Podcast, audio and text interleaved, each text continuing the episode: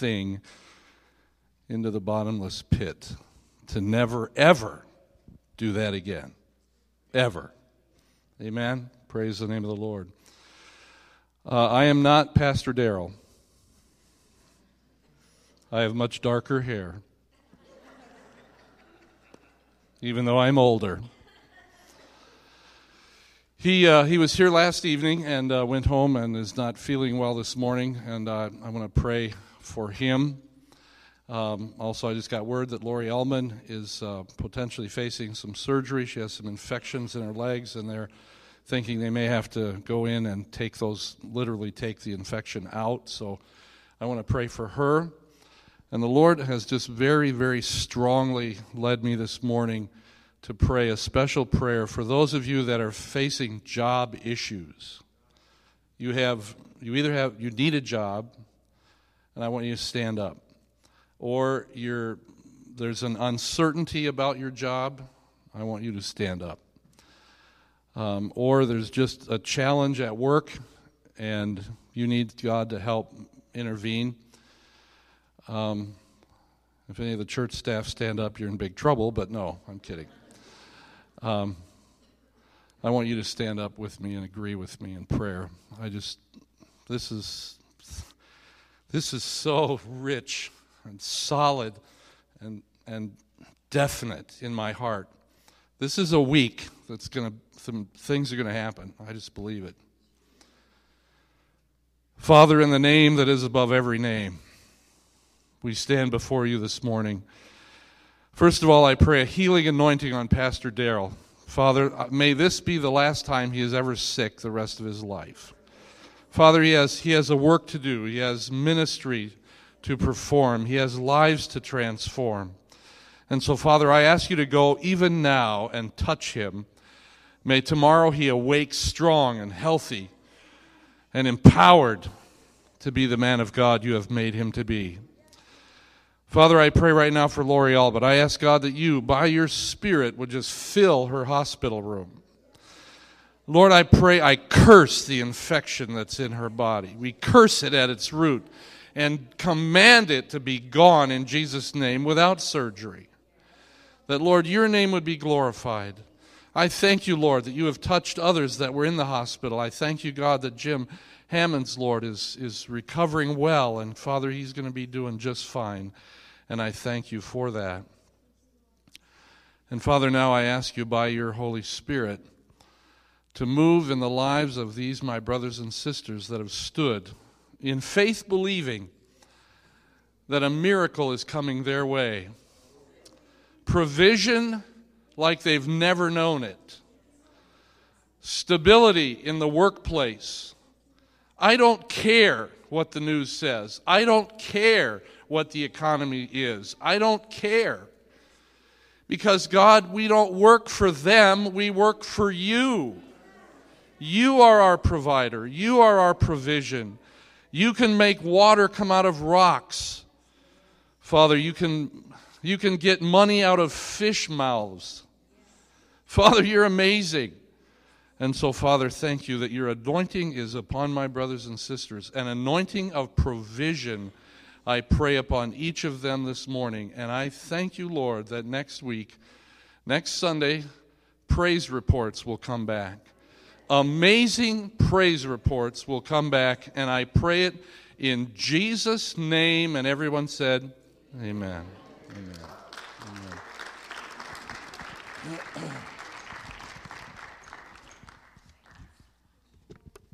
I. Uh, I have really been enjoying the uh, men's study with uh, Wild at Heart. And that's probably what's happening. I'm just getting sick and tired of seeing the enemy do stupid things. And so um, I'm, I'm getting ready to fight. I'm just tired of it. I'm, you know, no, I'm, enough. Enough is enough. And uh, I want you to turn in your Bibles to Matthew chapter 5. Uh, needless to say, I have not spent weeks preparing this message. Basically, it's been a couple of hours. But it's amazing, as soon as last night I received a text message from Pastor Darrell, and it was almost even before I had finished reading it and I put the phone down that the Lord had, you know, said, "Here's what I want you to talk about." And I said, "Well, okay, you're the boss." Very smart, never to argue or get weird with God. Just do what He says. And uh, before we get started in Matthew chapter 5, we're going to look at the Beatitudes. I'm going to share with you some lessons. My introduction is the Beatitudes, and then I have four points um, regarding the last part of the Beatitudes. So it's a little, little different than normal, but uh, again, it's just what God has laid on my heart. But before I do that, I want to, uh, this is for all of my Irish brothers and sisters. Um, just sit back and listen for a minute, all right? See if I can do this.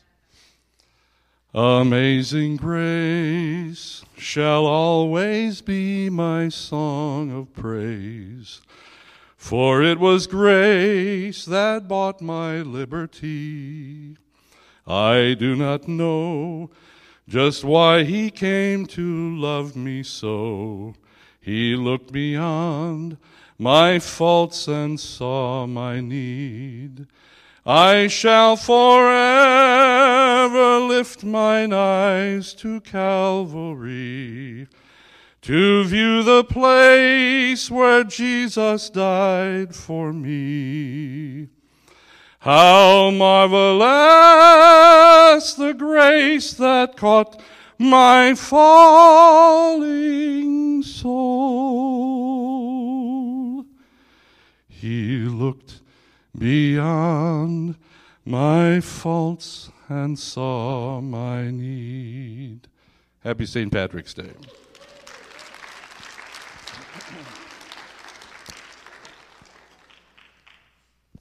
Matthew chapter 5 are the Beatitudes. It's a Sermon on the Mount. And uh, Jesus lists here a variety of blesseds. And the last series, verse 10, I'm going to read the rest of them, but I want to read 10 first.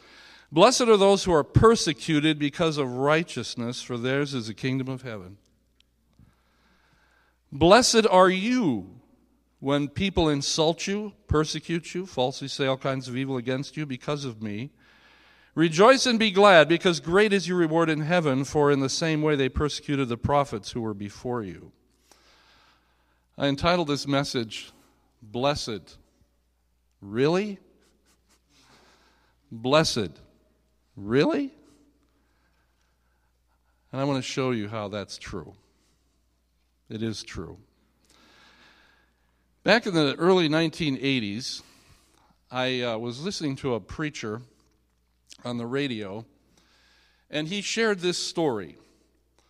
There was a pastor, a Christian pastor in Russia, who had been arrested by the Russian uh, police, and he was being transported to a, uh, to a prison facility somewhere in the Siberian uh, area.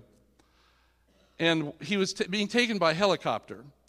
And some of the soldiers or police in the helicopter thought, you know what, this is really, we don't want to fly all the way over there and then all the way back. We'll just get rid of this guy now. They opened the door of the helicopter and pushed the pastor out of the helicopter and turned around and just went back to where they came from. Needless to say, the pastor fell through the air and landed on the ground did not die, just broke a leg. And so he laid there, injured, and all of a sudden, a large bear came towards him. So here he is. Talk about having a lucky day, right? okay, you're not going to prison. We're just going to throw you out of the helicopter. So he, he, this bear comes towards him and the pastor basically, at this point, probably is praying, Lord, I'm coming home. Thank you. It's been a great life. See you soon, and so on. But instead, this bear picks up the pastor and carries him to the bear's cave and places and lays him down there very gently. The bear disappears. He comes back a little while later with sandwiches.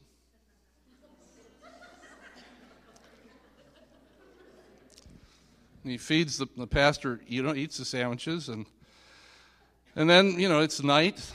The bear lays down next to the pastor to make sure that he's warm, covers him up and keeps him warm. And this goes on now for several weeks as the pastor's leg mends enough so that he's able to get up and kind of hobble his way out of that wilderness area. And so every about every day the bear disappears, comes back with food. Eventually the pastor is able is well enough and he and he and he starts walking to try to find his way out of this area and he comes across he gets into the woods and he finds a uh, a lumber camp there's men there that have been, you know, working, they work on the trees, etc., a lumber camp. And so he walks in and he goes, uh, you know, I got to tell you this amazing story. Yeah, the police, you know, threw me out of a helicopter. I broke my leg. This bear shows up and starts taking care of me. And they go, you know what? That's the funniest thing you mentioned that. We've had a bear that's been coming and stealing food here now these last three or four weeks. It's unbelievable. The pastor ultimately makes his way back to his church and his people, and they're absolutely amazed. And you see, how many of you realize God can make a way when there seems to be no way? And some of you are probably going, Pastor Fred, that is the most ridiculous story I've ever heard. Have you ever read the Bible? The Bible is full of ridiculous stories. How could that happen? Who cares how it could happen? If God could make a donkey talk, he could probably make a bear take care of a pastor. I mean, I wouldn't go into the woods and try to press the issue. go hunting and, well, I sure hope this bear's a Christian bear. don't take that chance. There is a story about that, but I don't have time. Um, I want you to, to take a look with, with me at these Beatitudes. Verse, uh, chapter 5, verse 1. Now, when he saw the crowds, he went up on a mountainside and sat down. His disciples came to him, and he began to teach them, saying, Blessed are the poor in spirit, for theirs is the kingdom of heaven. That verse deals with salvation. Because before you were saved, you were poor in spirit. You lacked something. You lacked eternal life. You lacked salvation. Jesus is basically, and I want you to see this, he's basically going to set forth the, plan, the entire Christian life in these Beatitudes. If you recognize the fact that you are poor in spirit, and if you are here today, well, you obviously are here today. I don't know why we say that. If you're here today, well, obviously you're here. Um, since you are here today, if you don't know Christ, you are poor in spirit. You're missing something. There is more to life. You you're not going to make it through this life without Christ. Not in the way that God has designed you to make it. He wants you alive spiritually. Blessed are the poor in spirit. For what? For the reward is the kingdom of heaven. If you will understand your need for Christ, you will not be turned away. No one ever is. Number two, blessed are those who mourn, for they will be comforted. This is repentance. Once you recognize that you need salvation, the next step is to repent. Change your mind, change your direction. Repent. Mourn over the fact that you have wasted your life. Unless you're coming to Christ at the age of five, your life is, you, you've been wasting time, not living for Christ. And so we mourn, we, we repent, and we, we ask God to forgive us because we have been foolish and we've not been doing things the, the right way. And what does he say there? That if, if I mourn, if I repent, what happens? I will be comforted. The Holy Spirit will come and encourage you and comfort you. Guaranteed. Number three, blessed are the meek, for they will inherit the earth the meek. Now, meekness is not weakness. Meekness is humility. It's power under control. I think I may have shared this story before, but there's a In the uh, in in Roman culture, they would it's there's a word that's called meeking a horse. To meek a horse, to bring that horse under control, so that the owner and the trainer of that horse is able to control that horse totally. And when that horse has been brought to that place, it's, they say it's been meeked. And they do that, they test it by placing fire underneath the horse. Not a, I mean, not a roaring fire, but just a small amount of fire. Horses hate fire, they're very afraid of it. But just a small amount of fire is placed under the, the mid, underneath the center of that horse, and then the horse is told to hold that position until the owner or trainer says, Move. If that horse will listen to that instruction, it's been meeked, its power under control. Once I've accepted Christ, once I acknowledge the fact that I am lost and I repent and I mourn over my sin and I accept Christ and I have the comfort of the Holy Spirit now, then the next step God uses in that is he, he humbles me and He meeks me and He brings me under His control. I am no longer under my own control. I am under God's control. He meeks us. And it says that then we inherit the earth because now you can become a powerful instrument in the hand of God. Amen? It's not your agenda anymore, it's His. You have been meeked by the power of God. And now the earth becomes your mission field. How else would a missionary leave the comforts of America and go to God knows where? Well, God does know where, but he goes there and sets up residence and, and gives his life in many, time, in many cases. That happens because that individual has been meeked by the power of God. They are now power under control, God's control. I love, I'm, I'm getting excited. I don't know about you. Then, it's, then he says, Blessed are those who hunger and thirst for righteousness, for they will be filled. This is the word of God. I love new Christians because they just want to read the Bible. Why? Because in their life, it's brand new. Amen? How many of you have read the Bible through once or twice? Well, then you should be good, right? You're done, right? Yeah, I'm going to wait till God creates a new book. Give me something new, God. I've read this. I haven't even seen the movie. Well, pieces of it. No, you see, the Word of God is like water. It talks about being water, it's refreshing. Okay, I just had a drink of water, so I'm pretty much done now. I don't need any more water, right? Until next Sunday, I'll have another drink of water. I'll be dead. Then don't tell me that spiritually all I need is, you know, if I, you know, once a Sunday, you know, well, I can't make it every Sunday, but, you know, maybe once or twice a month, you know. Uh, there are people out there that are so strong spiritually and so filled with the power of God, they only have to come to church on Christmas and Easter. I mean, they don't want to overdo this. No, if you, I mean, to, to, to remain healthy, the body is designed that when it wants water or it needs food, it will let you know that. Your spiritual man is the same way. He hungers and thirsts for righteousness. Well, where are you going to find that? Well, I watch the news. What? You are filled, your hunger and thirst for righteousness is taken care of by watching the news? What land are you visiting from? There's no righteousness there.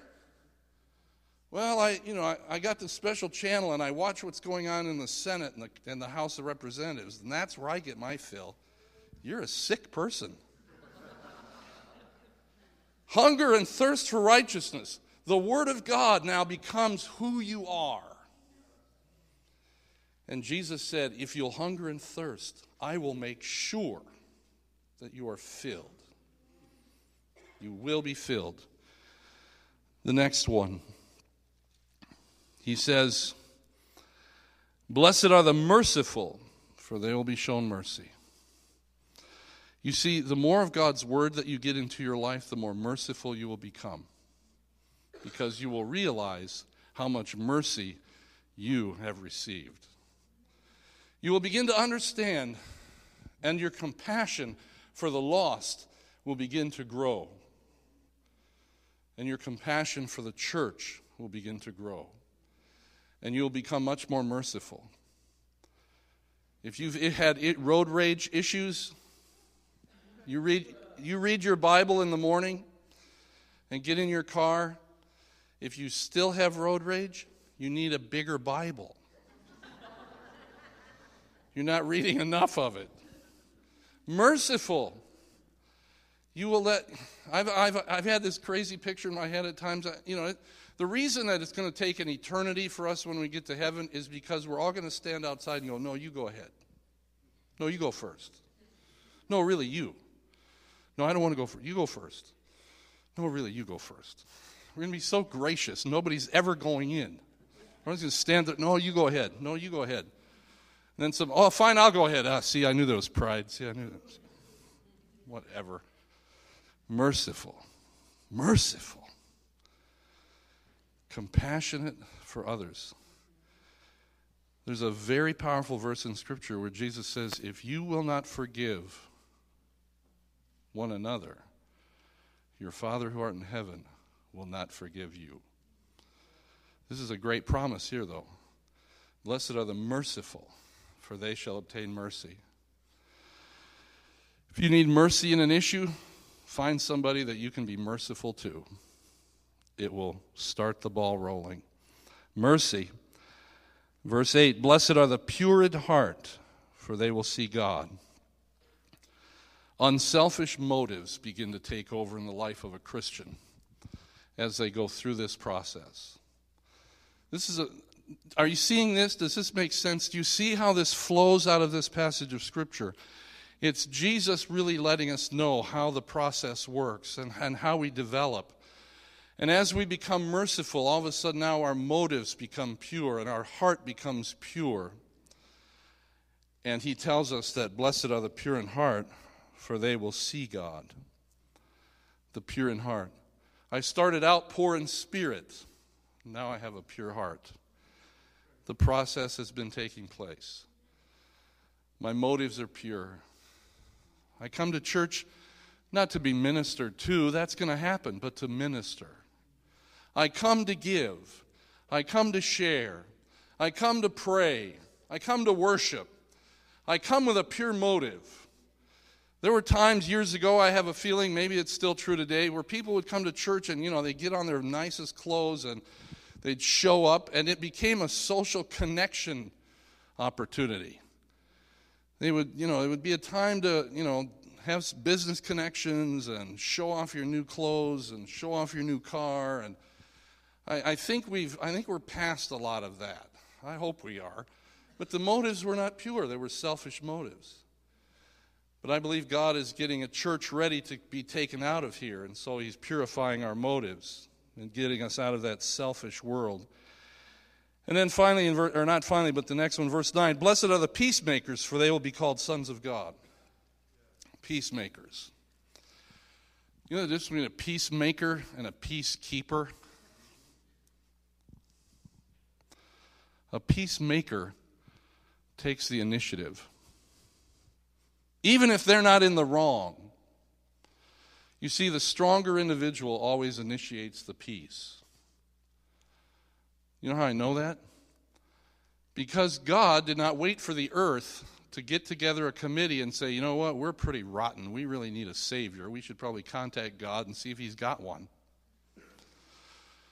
And then, you know, we'll call God and say, God, we're just awful. We need a Savior. Could you send someone, please? No, nobody made that phone call. God initiated the peace, God sent His Son.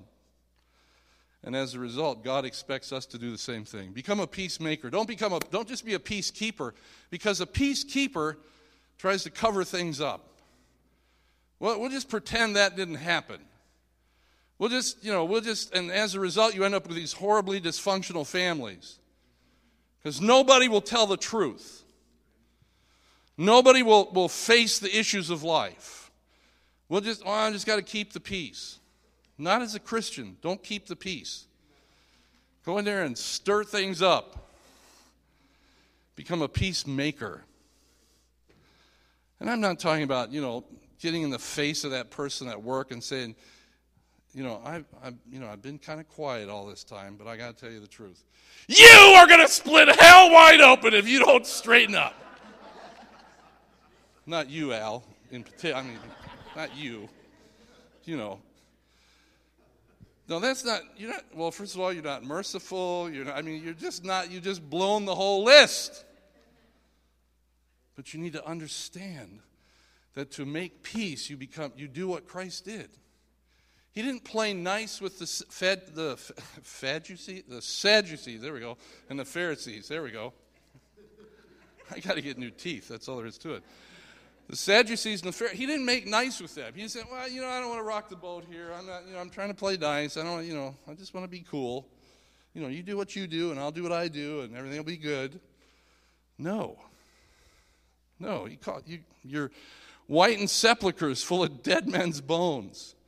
You're snakes. I don't like you. I don't like what you've done. I don't like what you're doing, and I don't like what you've done uh, to diminish the power and name of my Father. I don't like it. And I'm not going to put up with it. And if I want to heal on the Sabbath, I'll do it. Try to stop me. Now, how do you stop the Son of God from healing? How do you do that? You can't. It's real easy. But he became a peacemaker. It takes courage to do that. It takes, you know, nerve and and it's not easy. But Jesus said, "Blessed are you, because you will be called sons of God." The Son of God. You'll be the sons of God. Amazing. I got to keep going here. Blessed are those who are persecuted because of righteousness, for theirs is the kingdom of heaven. Blessed are those who are persecuted. Jesus, why did you have to add that? Why did you have to add that? Because you see, in this list, we start off with salvation. We realize we need salvation. We repent. We are humbled and meeked. The Word becomes our life. We have a desire to help the lost. Our motives become pure. We are peacemakers. We become willing to share. And the final thing is, we become ready to die. You see, persecution is.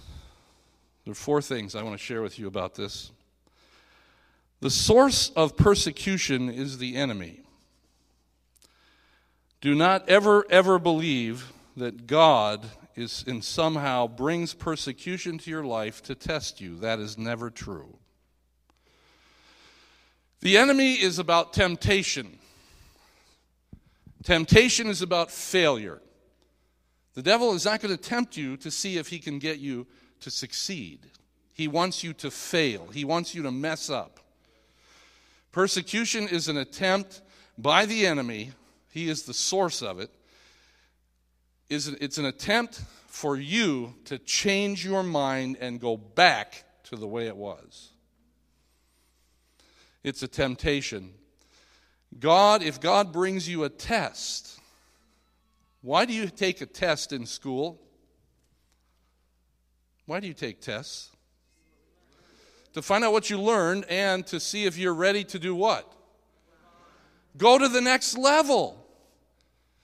How many of you ever had teachers that would give you a test that she knew, he or she knew, everybody would flunk?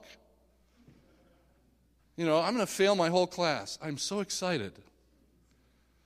You're messed up. You don't need to be a teacher, you need to be a, a demon. Because that's what demons do try to get people to fail. God brings you a test. There'll be a test at times to do what? To bring you to the next level. Guess what? He's included a tutor. Holy Spirit's his name. And God has promised, I will never allow you to face a test or a temptation that I will not also give you a way out. God knew this was coming. And so he prepares us. The source is the enemy. 1 Peter 5 8 says this Be self controlled and alert. Your enemy, the devil, prowls around like a roaring lion looking for someone to devour. Resist him, standing firm in the faith, because you know that your brothers throughout the world are undergoing the same kind of sufferings. He's a lion, he's a roaring lion. He's looking to see who he can bring to a place of failure, who he can bring down. And you know the fastest way to be brought down? Try to do this by yourself. Lions are very smart. They don't just like run into a giant herd and jump on top of it. They'll wait for one of the weaker ones to get pulled away from the, from the herd. And then when it looks like, you know, they're not aware, that's when he strikes. How many of you are tempted in church? Other than me. Church is an easy place to kind of avoid temptation. Amen. The devil doesn't like it in here. He hates it. I mean, we're worshiping, praising God, we're giving our money. He hates all of that. So the devil doesn't come to church. Where will he meet you? He's waiting for you in the car. He's in the parking lot. then he's going to, and he knows where you live. He comes at night, right? He waits till you're by your computer alone. And then he gives you websites you've never even heard of. And you go, wow, I wonder what that's all about. Ha!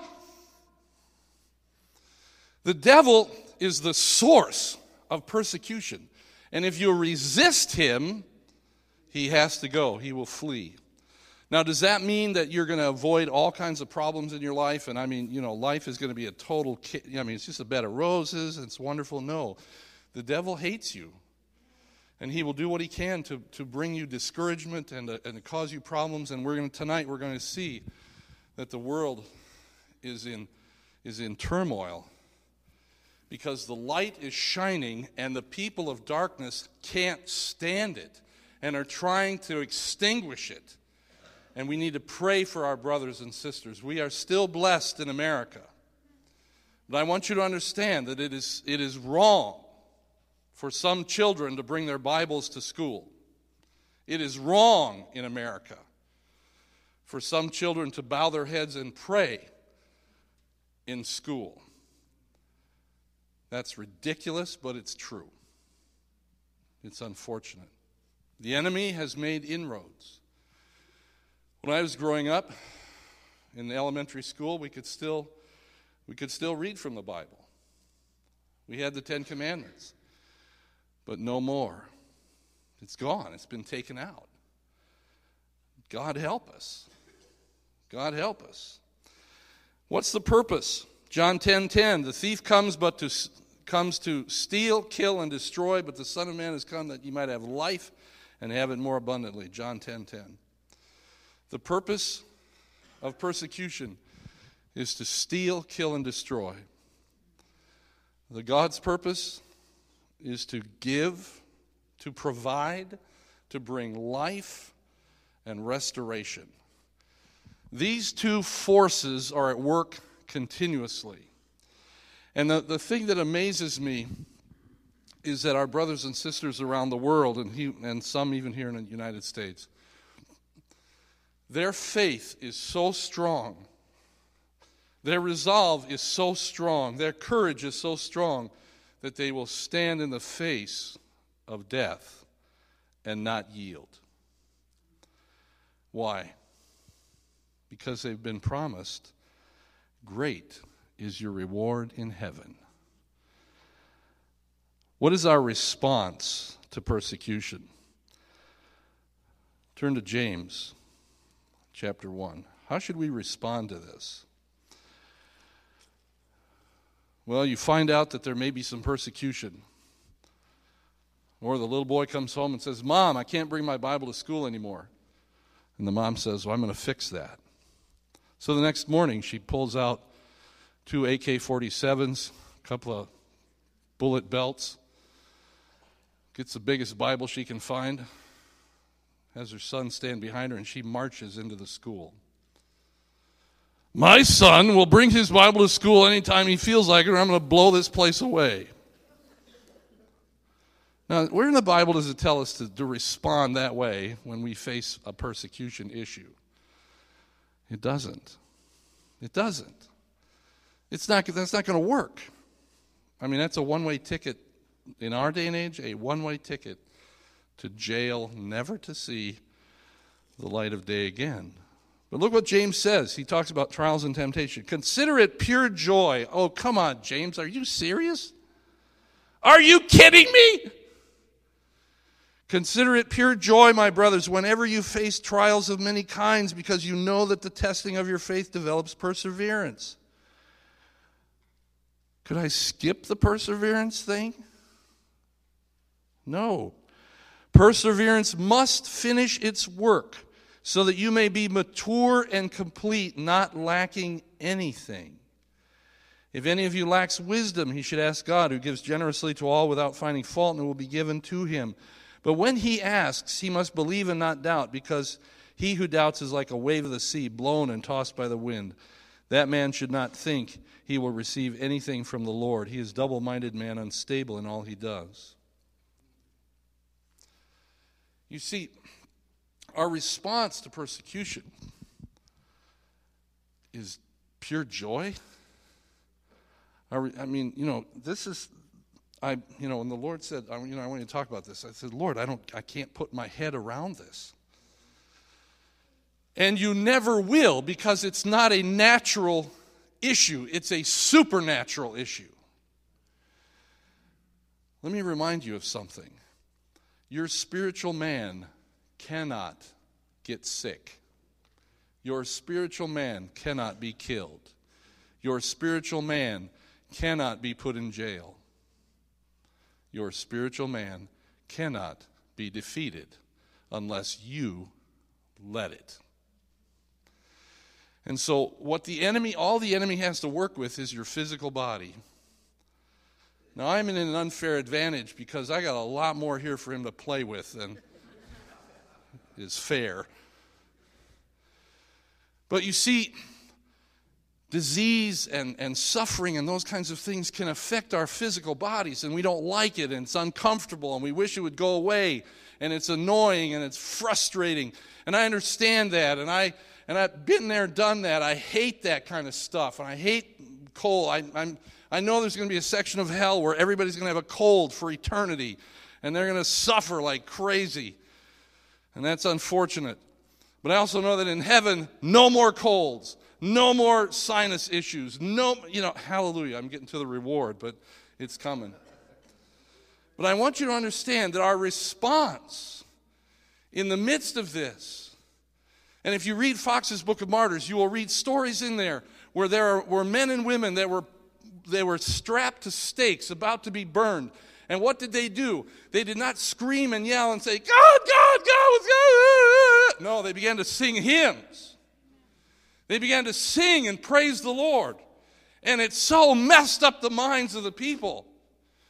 Those that were trying to destroy them, they were trying to wipe Christianity out. And every time they killed another martyr, a thousand other people accepted Christ. It became an explosion. Because you see, it's all about the reward. What did Jesus say? Blessed are you. Blessed when people begin to insult you and speak all manner of evil against you falsely, when they lie on you, when they do all kinds of ridiculous things for His name. Now, let me clarify that, okay? If you're having problems with people, Maybe you've got a personality problem. It's not that maybe, maybe it's not persecution. It's not religion. It's not because of Jesus in you. It's because you're just weird. That's different. And Jesus clarifies that. Go back to Matthew. Look at what he says. Blessed are you when people insult you, persecute, and falsely say all kinds of evil against you because of me. That is an extremely important little phrase there. You know, well, people are insulting me all the time. Well, it's not, not because of Jesus, probably. You're just weird or mean or I don't know. Check it out. If it's because of your, your it's, if it's because of the light of Christ that shines out of you so brightly that they can't stand it, they will attack you. They want the light turned off. You ever walked into a room with little kids and it's all dark in there and they're messing around with a flashlight and you flip the light on? What happens? They become angelic, right? Instantaneously. They turn into little angels. What are you doing in there? Nothing. You pull away the blanket and the flashlight, and they've got this rocket ship that they're going to be flying through the roof of your house any moment. Or they're who knows what. Or they you know, they've got a roulette wheel and an entire little Las Vegas setup in there and they're what in the world? Why? Why did they have the why did they have the lights turned out? Why did they have it dark in there? Because their deeds were evil. Oh. But you see, if the light of Christ is shining out of your life because you have accepted Christ, you're no longer poor in spirit. Because you have because you have repented, because you have been meeked by the power of God, because you hunger and thirst for righteousness, because you you are merciful, you're pure in heart, you're a peacemaker. If those qualities are just coming out of your life on a daily basis, people will become uncomfortable around you, especially if their deeds are evil. And that's, that's when you begin to pray for them. You pray for them. You begin to pray for them. Verse 12, Jesus again says, Rejoice and be glad, because great is your reward in heaven. How many of you understand that this is not the end of the trip? We're not at the end of the road here. We have a reward waiting for us, and I'm looking forward to that. I want to close with a quick story about an individual that I believed understood what it meant and how to deal with persecution. He understood the source of it, he understood the purpose behind it, he understood what his response needed to be, and he realized a good portion of the reward even before he left the planet. This comes from a book called The Calling by Reverend uh, Andrew, who used to be a Bible smuggler. And this is Operation Pearl that is referred to here in this story. This is, comes from many years ago. Approximately 10,000 Bibles were to be shipped into China, and Brother Pastor John was going to be one of the men. His church was going to be able to hand, was going to handle some of these. And the story picks up. He had been arrested. The officials had pretty much decided ahead of time that John was one of Pearl's primary organizers. He was a prominent leader of the house churches the group of Bibles were destined for, and he lived in Swatow, the location of the delivery. Since their minds were already made up, John did not try to convince them otherwise. As the interrogators pursued him for names, or pressured him for names of others involved in Pearl, he remained silent. I had gone through all this before during the Cultural Revolution, he recalled, so I knew how to handle this kind of interrogation. You just shut your eyes and pray. His reaction only infuriated the investigators all the more. In desperation, they resorted to an especially cruel means of torture. Taking John into the prison courtyard, they tied his hands behind his back and made him stand on a wooden box about four feet high and less than a foot wide, about the size of this, maybe a little bit higher, this stool. Then they placed a noose around his neck, attached a rope to a wooden beam above his head, We have given up on you, the officials said. The moment you sway violently, your legs collapse with fatigue, you will hang yourself. It's just penalty for being stubborn. And then they left. Two policemen were assigned to watch Pastor John's last moments. John looked down at them from his shaky perch, and they hardly glanced at him, choosing instead to play some gambling games. Well, that sounds familiar, doesn't it? I felt like Christ on the cross, he recalled. He must have felt the same way when he looked down and saw the soldiers casting lots for his clothes. John felt a surge of power in his body. He began to tell his guards about Jesus his life, his death for our sins, his resurrection. Because of what Jesus had done, John said he was not afraid of death. He understood the reward. Old man, one of the guards said, When I reach 70 and look as unhealthy as you, I won't be afraid of death either. Soon the hours became days. Think about it. John's body cried out for sleep, but he knew what would happen if he drifted off. His legs developed ferocious cramps, and in shaking them, he nearly hung himself. As the blood collected in his legs, they swelled to twice their normal size until numbness set in. His only relief was the rain. He stuck out his thickened tongue to gain a few drops of moisture. It also seemed to wash his filthy body. Five days passed, then six, seven. Still, John had not toppled over and died. Word was getting around the prison no man could survive that long. He had been standing all that time, no food, no, almost no water, and no rest. Ten days passed, eleven, twelve. This is unbelievable. John was delirious beyond feeling. On the thirteenth day, the sky blackened and a huge thunderstorm swept in. As he stood there, pelted by the rain, his resistance finally gave out. A sudden flash of lightning and a simultaneous clap of thunder caused him to pitch forward. The noose tightened. The next thing he knew, John heard himself coughing. He was no longer standing, lying on the floor. His legs had been propped up on a chair. He could feel the blood flowing back into his upper body. The pain was horrible.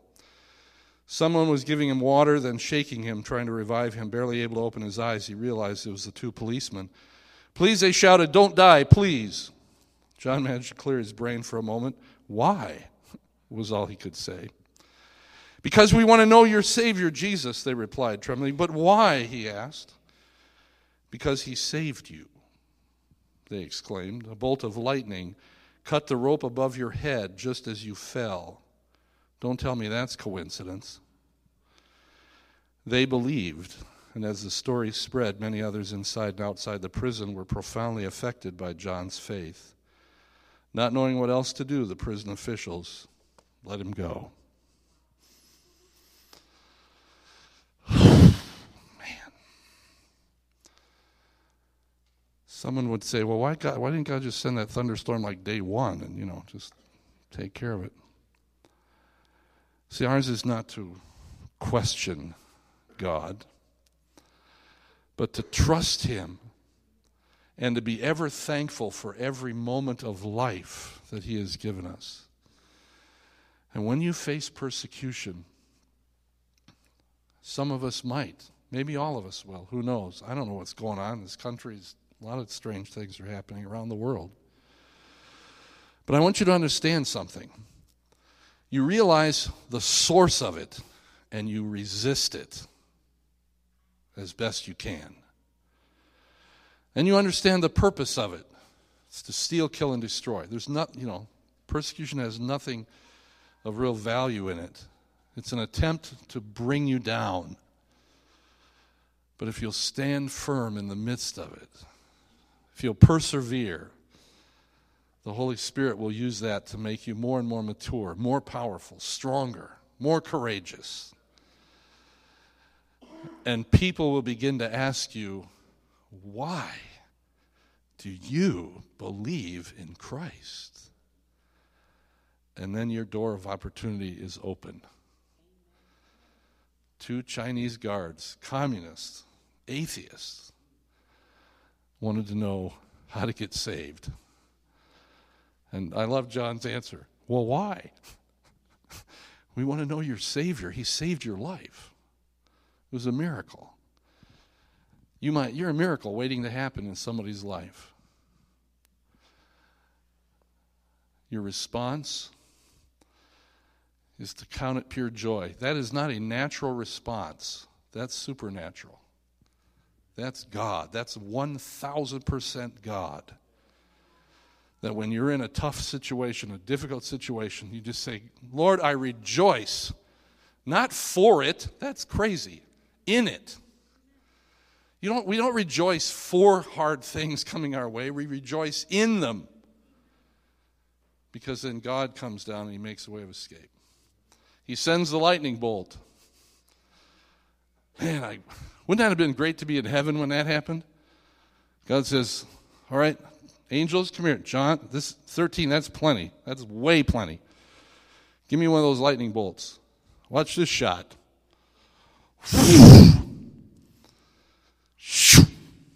Cuts the rope.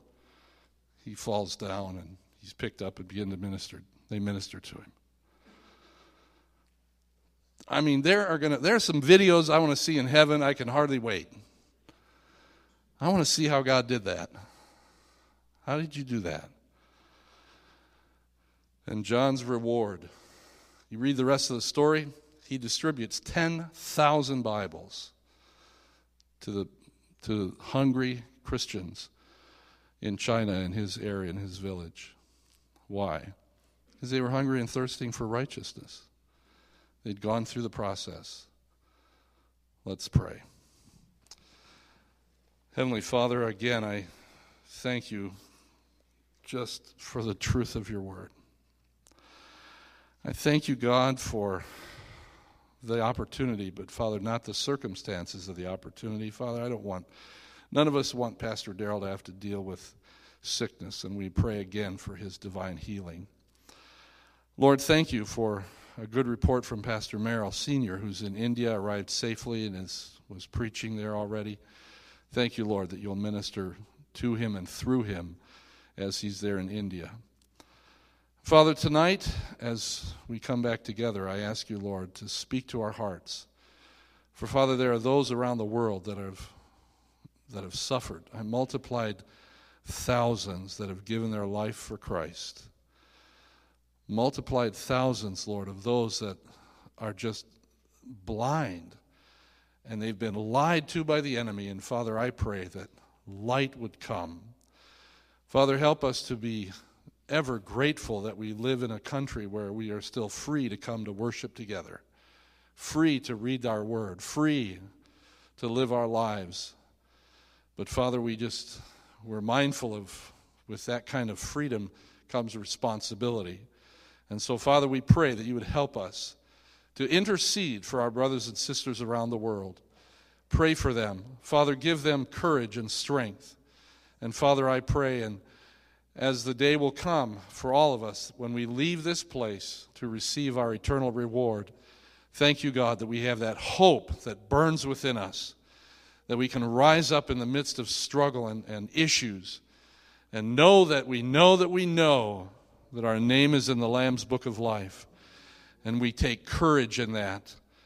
And Father, if we need to respond in silence, we'll respond in silence. If we need to speak forth, we'll speak forth. But Father, we will yield ourselves to the Holy Spirit.